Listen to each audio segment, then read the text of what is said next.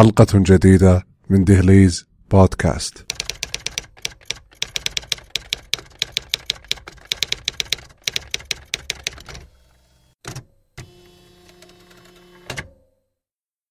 كان يخبرني أحد الأصدقاء أن السيجارة تساوي جملة واحدة تتسم بالبلاغة والجمالية والأدب. تعجبت حينها وسألته: إذا كم كلفتك تلك الرواية من سيجارة؟ ضحك كثيرا ثم قال اسأل كم كلفتني من صحتي واستطرد قائلا أما إن امتزج كأس الشاي المتخدر مع السيجارة فذلك سيولد ما يقارب الفقرة الروائية. ولا مانع من امتزاج القهوة أيضا. ولا أخفيك أني أعيش حالة من الحزن حين يموت أحد أبطال رواية التي أكتبها. وأغضب حينما تتعرض فتاة الرواية للخيانة.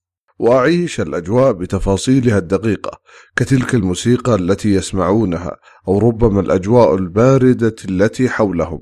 وحتى أعيش تلك الأشياء التي لا يمكن تخيلها.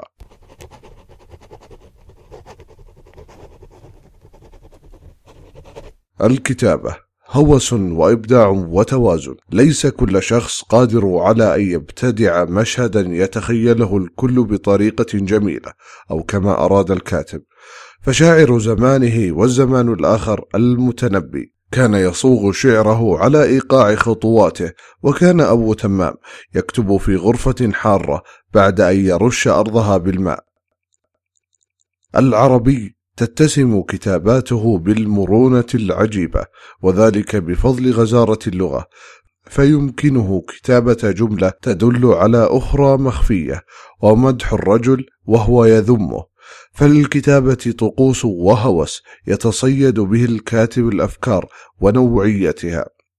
ولا يمكن حصر طرق الكتابة أو حتى جزء منها فهي كثيرة ومتعددة ولربما سنغوص قليلا في هذه الحلقة من دهليز بودكاست في طقوس بعض الكتاب الذين وجهوا حياتهم للكتابة.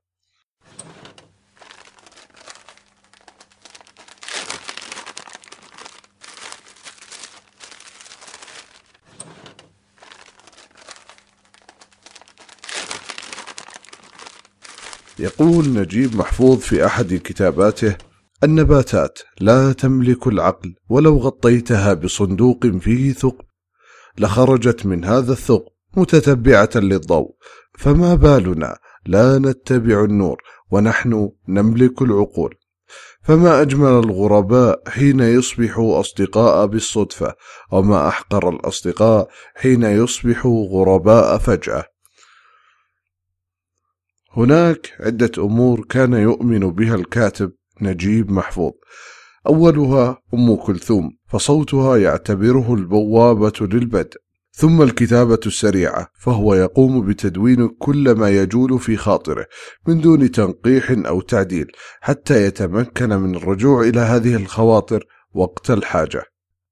أما القهوة والسجائر كان لها نصيب من طقوس كتاباته فأول فنجان في بداية فقرته الكتابية والثاني من يد زوجته والثالث فور انتهائه من تلك الحصة. مع مخالطة الكتابة والقهوة لنوع محدد من السجائر كان يحبه ولا يتوقف عن شربه ما دامت يده تكتب. أما الغرفة التي يكتب فيها فكانت عالية البرودة يلبس فيها ملابس ثقيلة لكنه يبقى حافي القدمين.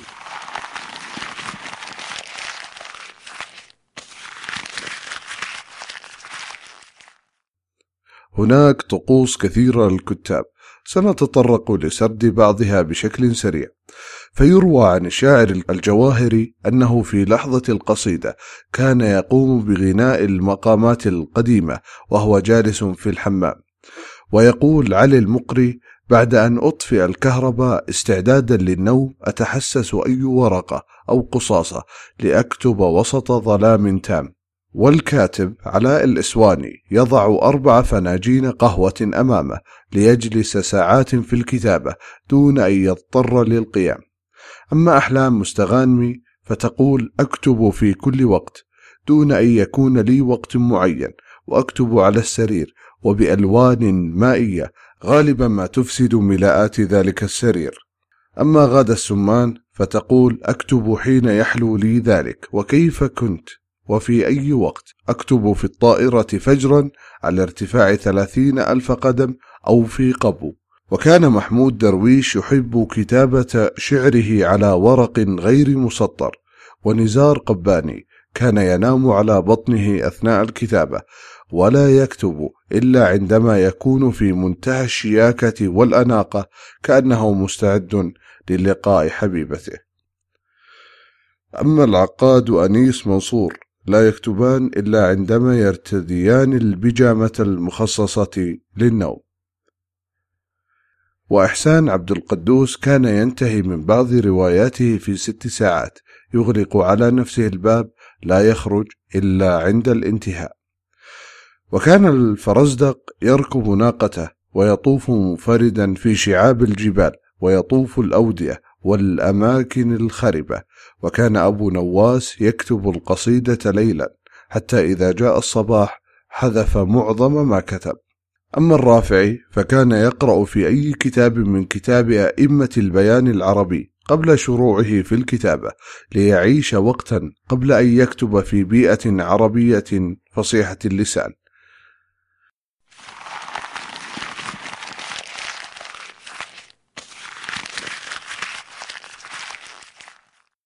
أما كتاب الغرب فالأديب الفرنسي فيكتور هوغو كان يكتب عاريا لكي لا يضطر للخروج من منزله وكان يأمر خادمه بإخفاء ملابسه. ومن أغرب طقوس الكتابة كانت للكاتبة الأمريكية دانيال ستيل فهي تكتب أعمالها على آلة كتابة قديمة وتعمل على خمسة كتب في آن واحد. وكانت أجاثا كريستي صاحبة الروايات البوليسية تأتيها الأفكار في الحمام تجلس في البانيو ساعات طوال حتى تجد القصة الملائمة.